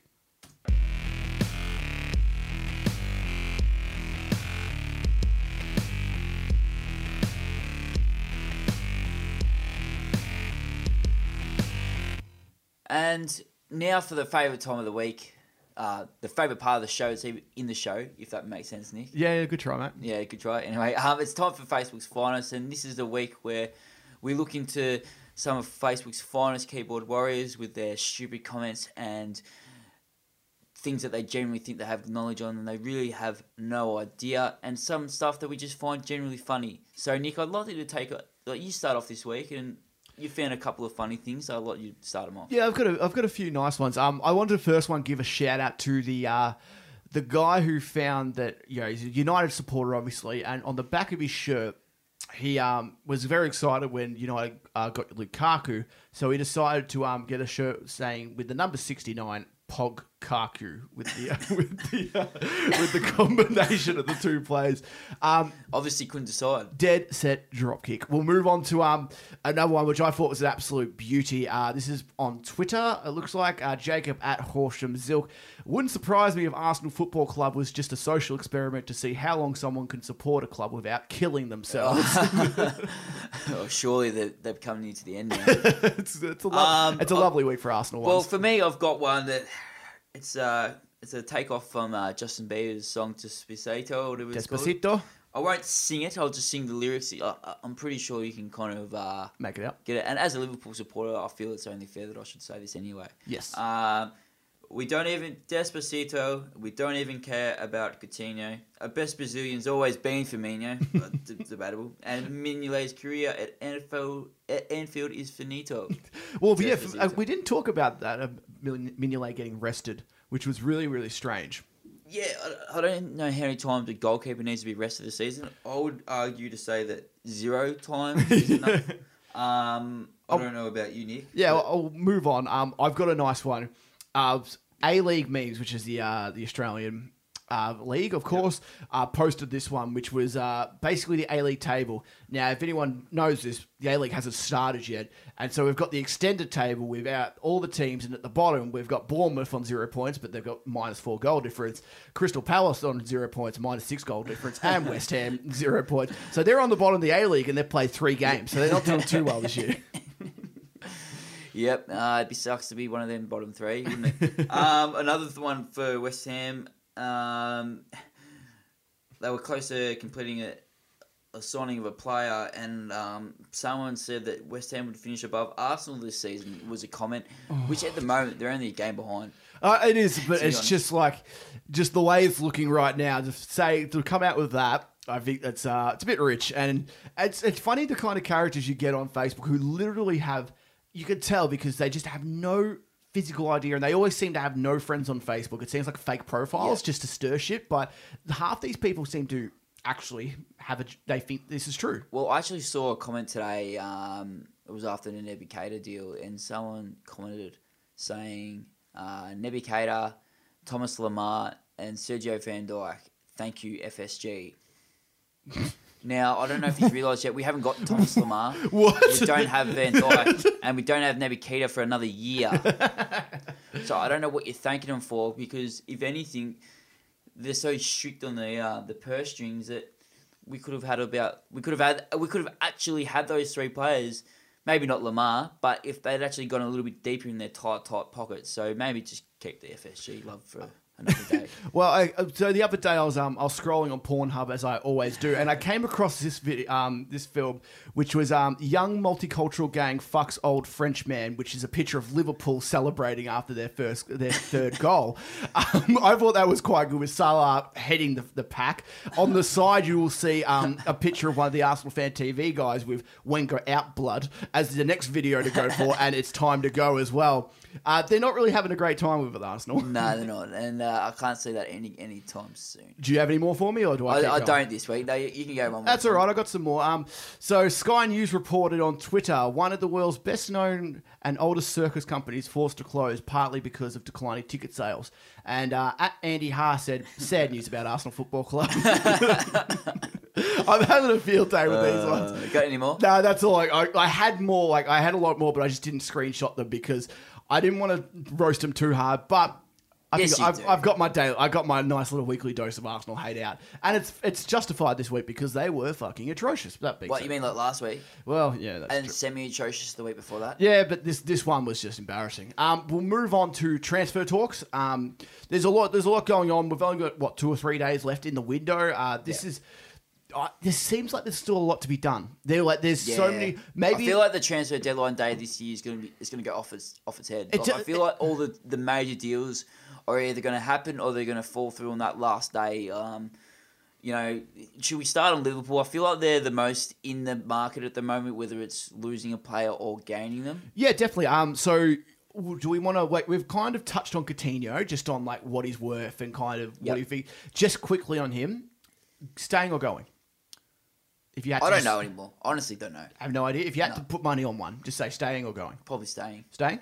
Uh, okay, so you guys have got Keita coming in, the player that nobody has ever seen play. Yep. Coming in next season, are we happy with that? Considering the price that you're getting at, you can't be. Yeah, well, I guess considering what half. they wanted, yeah. Um, I am kind of happy. I'm happy that that there is going to be a replacement because I, I think Can will go. I, I, at this stage, it looks like he will go to Juventus. So I, Yep. I, am glad that there is some sort of replacement there. Um, you know, it'd be. I'll, I'll probably you, you probably have a lot more Liverpool fans keeping a closer eye on him this year to see how he goes. Yeah, definitely. Um, so it'll be interesting to see how it goes this year. Um, I was I was pleasantly surprised that we put in a fifty-five million pound bid. Don't know how true that is for Thomas Lemar of Monaco, which just made Arsenal's week even more worse. Yeah, it could have um like it could it would have been so good if you guys just got him like straight away. Yeah, yeah. um it's Lemar seems like yeah, a lot of clubs want him. Um they've put a pretty big price tag on him. I think I've heard reports of some people saying that he could be they want like 80 mil for him, which is Yeah. crazy amounts of money. Uh who knows how like, you know, how legitimate that kind of claim is because you know, as they say, they'll they'll jack it up. But last when come the last day, these some deals get put through that you just didn't expect at all. Yeah. Um, would Lemar? Would what do you think? Would do you think he'd be a solid addition to the team? Like Oh, I know he's of course. he's he's a great player, but do you think he would fit the Liverpool system? Yep, I, I think he does. He's very agile. He's very quick. He kind of will link up with those kind of quick players that we've already got around the ball. Um, I'm to be honest, I, I'm really not thinking too much of it because it's like Liverpool purposely bid under what they want. And It's like when they say no, it's like, oh well, we tried, kind of thing. You Yeah, know it's what I mean? almost like just to meet the quota. It's like just to keep the fans look- happy. Oh, we yeah, tried to look, get him. Oh, we, we, we did make a bid, like, and it's like, but everyone knows that the bid's going to get turned down. Like Arsenal bid forty six already. exactly. You know what I mean? Yeah. Like, like nine mils, obviously a lot more, not that, but it's not that much more kind of thing. You, you, we didn't blow Monaco out of the water, and then and they're in a position at the moment, Monaco, where they don't have to sell anymore. They've got enough money. They've made enough money. Yeah. And Mbappe, I don't, I reckon will, will go. So they've got It looks like he's gone on loan. Uh, that's that's the rumor that he might. Really? Yeah, he's going to be on loan to PSG, which is a really crazy one because they and it So will weird. and it will that will come with a buyout clause for next season. ah okay. which is um it's you know it's it's I guess the loophole into the whole financial fair play, which yeah is is something to kind of note about, but it just seems like it means nothing really the whole financial Yeah. fair play. But yeah, uh, on that Van Dijk, um, Well, he looks like he's going to stay. now, yeah, it looks less likely and less likely, doesn't it? But it doesn't look like he wants to stay. It look, doesn't look like he wants to, but it looks like he's going to. Yeah, yeah. Well, you know, that's that one frustrates me a bit. Where we just didn't try and you know give him a monstrous bid. Yeah, um, Uh, but it, it also proves that maybe the monstrous speed doesn't always work anyway because we're we're holding pretty firm on Coutinho. So Yeah, definitely. Um, yeah, there's two ways to look at that one. Um, Renato Sanches is somebody who I want to bring up. I wanted to bring him up a couple of weeks ago because there were really early rumors about him in coming to the Premier League. It looks like it, there is a genuine chance now. I'm not going to say it's likely because this close to the the deadline day, it is kind of hard to get that deal through. Yeah. Uh, he looks like he's much more interested than he was, say, three weeks ago. Yeah. I'm very surprised that not every, like not every team, but like most teams haven't had a crack at him. well, it's, it's funny to see the front runner for this team is actually Swansea City. Could you imagine? Could, could you actually imagine him going? Like, They've got money to spend considering Sigurdsson's gone. Uh, I could see him going on loan.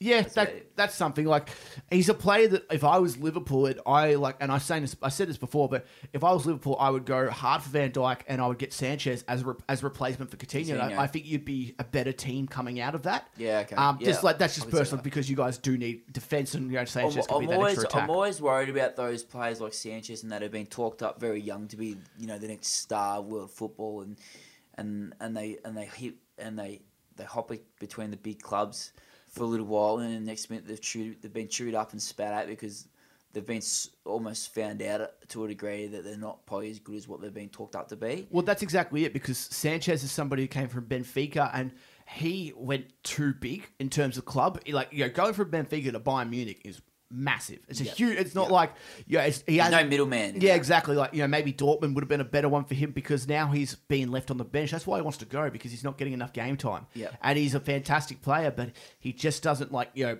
Bayern is a team who are very experienced. They're very. They're almost like I wouldn't call them old, but they have a lot of like seasoned Players talent. they- he's not going to nudge just quite yet. Yeah, exactly. Like they they will go when they retire. Like Yeah, you know, yeah. not, like like so.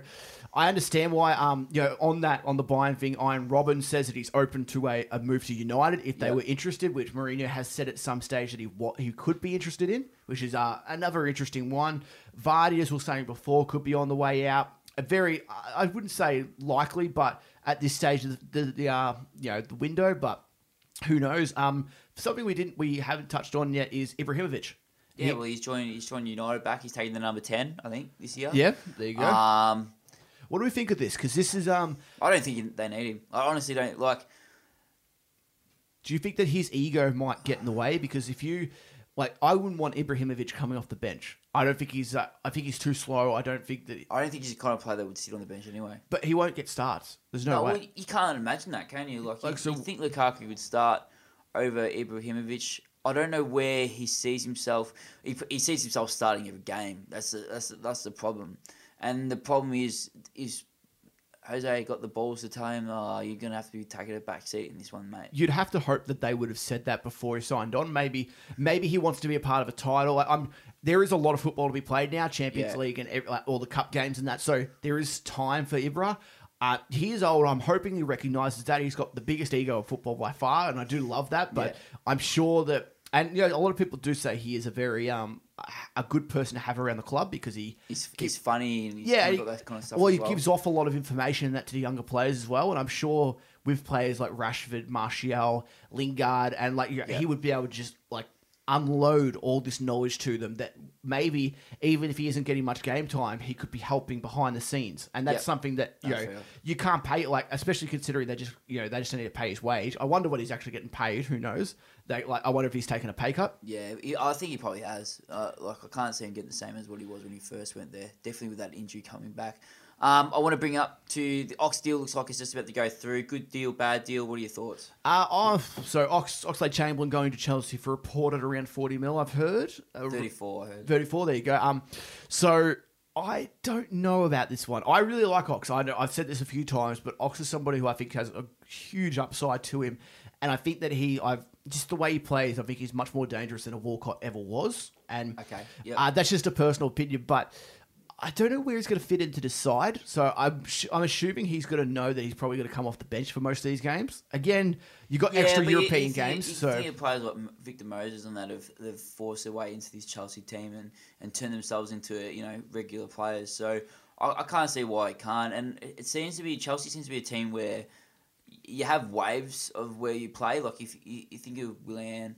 And um, you know that he was player of the season one year, and then found himself on the bench the next year. yeah. Um, and then, and then Opportunities he, there. uh, yeah, and then he's starting to play again. So it's like that they, they have waves where they, they find themselves playing, you know, 10, 15 games in a row, and then they might play on the bench for the next 5, 10. So um, I, I, I'm very optimistic for him in that respect that he will get a chance to play, and and maybe he can turn that role into more than a bit part role kind of thing. it does look like Chelsea is a place where there is opportunity. Like if you if you show you're willing to adapt to the system and you are showing pro- progress on the pitch and off the pitch at training, that you will get your you will get your chance to shine. So I you know it's good for him. I think that there was uh, there was a ceiling that he could uh, there was a very small ceiling that he could reach at Arsenal, and I think Yeah. that that ceiling at Chelsea probably gets raised a little bit. I and hopefully he can smash through that and kind of create a new one. Yeah, exactly. Uh, I want to go through a few ones really quickly. Alexis Sanchez, Gone. you reckon gone?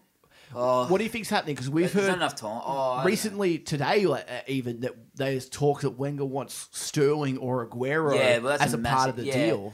And to be honest, if that was part of the deal and he and he got offered that, I heard Man City offered Sterling. So Wow. if he, I'll take Sterling any day of the week. Well, he's he's saved them the last two weeks, hasn't he? And he's twenty one or twenty two. Yeah, he's um. Well, he, he has. He's he's uh got the draw. He was the goal to get in the draw against Everton. He scored the winner in the 97th minute this week. I don't know why you'd want to get rid of Sterling. So, someone had a made a very valid point that uh, Sterling had left Liverpool to join a cha- club in the Champions League, and then ends up getting traded to Arsenal, who are not in the Champions League, which would be quite hum- humorous. I'd, I'd actually quite enjoy that. it's kind of crazy that he used to play for Liverpool. It's just like it seems so long ago. It does, me. doesn't it? And it's only been two years. Yeah, that's exactly And it. he was breaking the records back then with the fifty million dollar transfer. Yeah, uh, well, the, look at the records now. um, so you reckon Sanchez gone? Do you reckon Sterling will be a part of it, or do you think it would be just a straight deal? When was the last time you heard it? Like I, they they throw around names all the time, and it annoys me because when was the last time a player got ch- included in a transfer? Uh, the, I remember Ibra going to, I think it was when he went to one of the massive. What was the biggest team he went to? Ibra. Well, he's played at them all. Yeah, well, uh, when he went away from Inter, um, Barca? Yeah, when he went to Barca, sorry, uh, Barca gave them Eto'o. Oh yeah, very true. very Yeah, true. uh, that's that's a rare one. It is a rare case, and it seems like that's a part of every deal now. It seems like everyone's like, "Oh, you're gonna get, you'll get this Get much money, but you'll get this player." And it's like a lot of times it's a no name as well. But And like, it- but it never goes through. Yeah. yeah, um, yeah, ahead Barkley, um, Chelsea are, are biting Stay. pretty hard. Do you reckon Barkley will stay? I didn't, I didn't know any rumor about the Chelsea one. Yeah, the, um, Chelsea are biting big time for him. Oh, okay. um, Danny Drinkwater is another one that Chelsea really want. Yeah, he, he seems to be a player that Conte specifically wants. So it's interesting to see what will happen. He obviously he wants to move. So yeah, we'll, s- like these all could happen on the last day. They're 50-50s. Um, who else we got? We got uh, Aur- what, Aurier He won't. He won't go. From PSG. You reckon he'll stay? Yeah, he can't get into the country. Yeah, that's that's the problem. Um, there have been reports saying that he wants to sign with Man United. PSG don't want to um, sell him to Man United. They want to sell him to Spurs. Please do. Uh, I'd, I'd be. ha- Spurs aren't big enough. I think that uh, I don't know. Actually, it'd be good to see um, if he was as good as Walker. But it'd be. I'd love him. I'd love him over here. Um, Mustafi. That's another one. um, he looks like he's gone. He, he'll go to Inter, I think. Do you think that that's a really interesting one because he's only he's pretty new. Like he's not like he's not exactly like. He's, he's just jumping off the shit, mate. Well, it's, it's on fire. Well, it seems like everybody is, isn't it? Could you imagine if, if, if in a week's time we come back and talk and Ox is gone, which is pretty much guaranteed, Mustafi's gone, Sanchez is gone.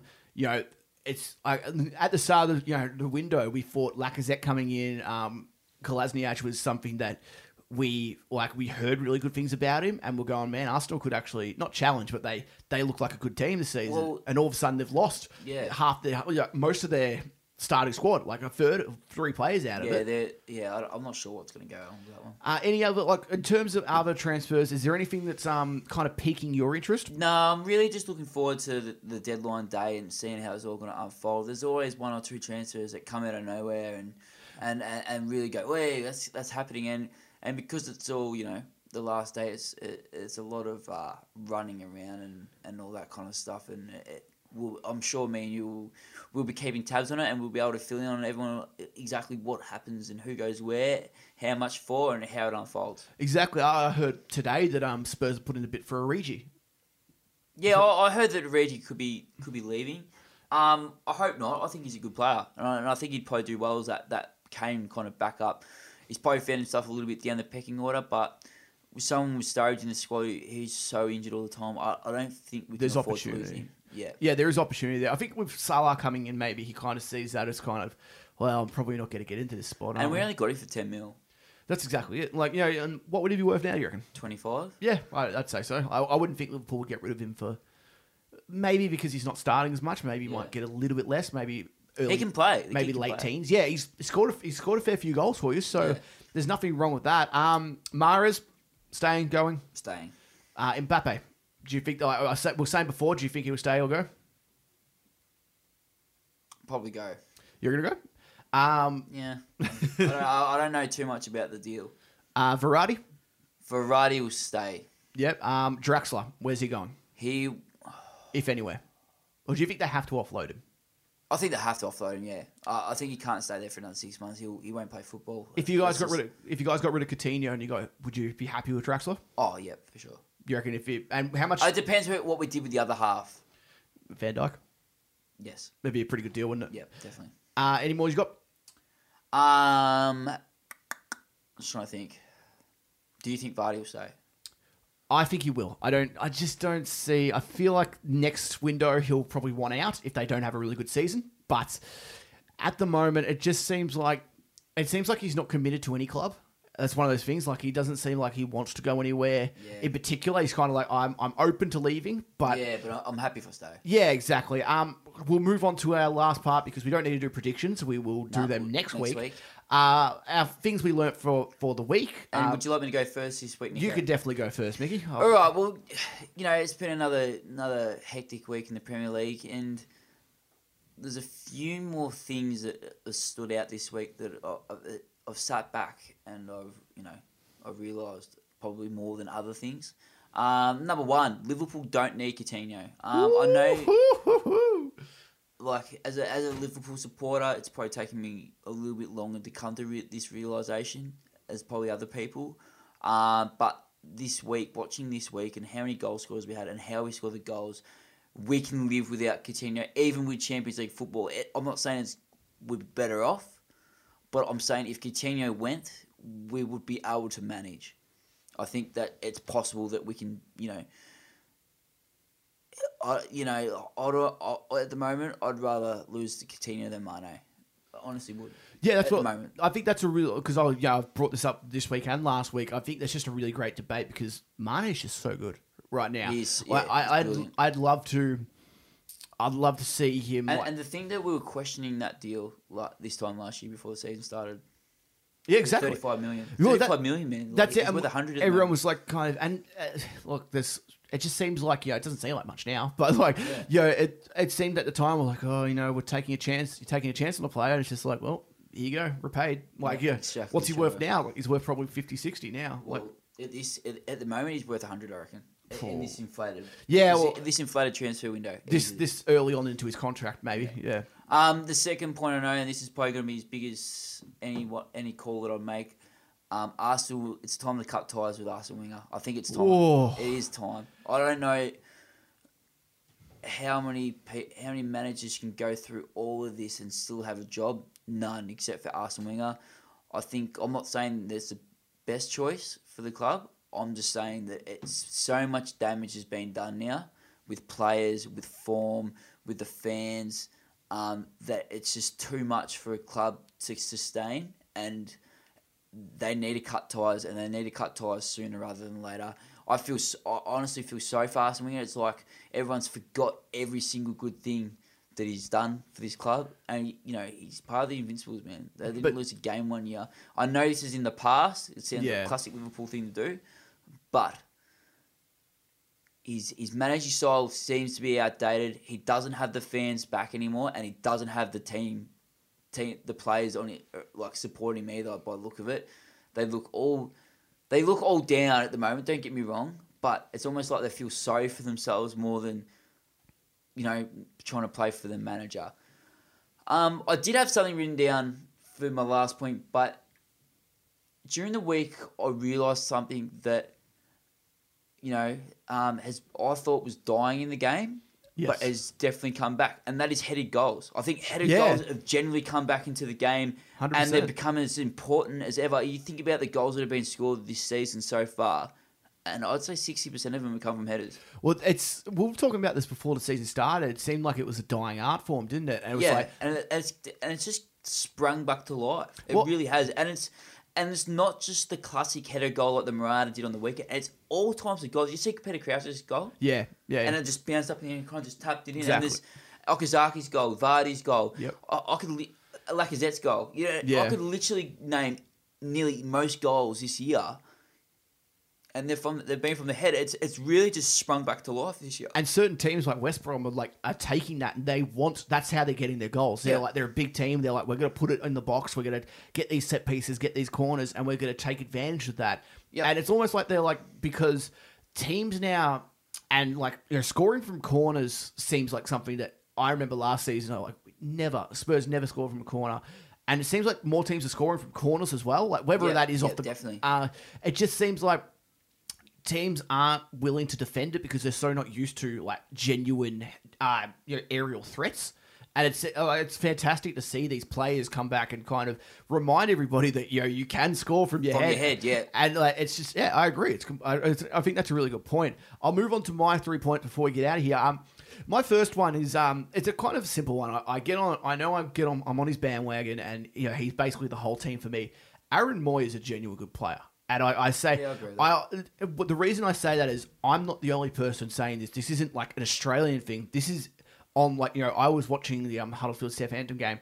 The commentators who aren't Australian, who don't like you know, are basically saying that Aaron Mooy is one of, if not the best player at that team.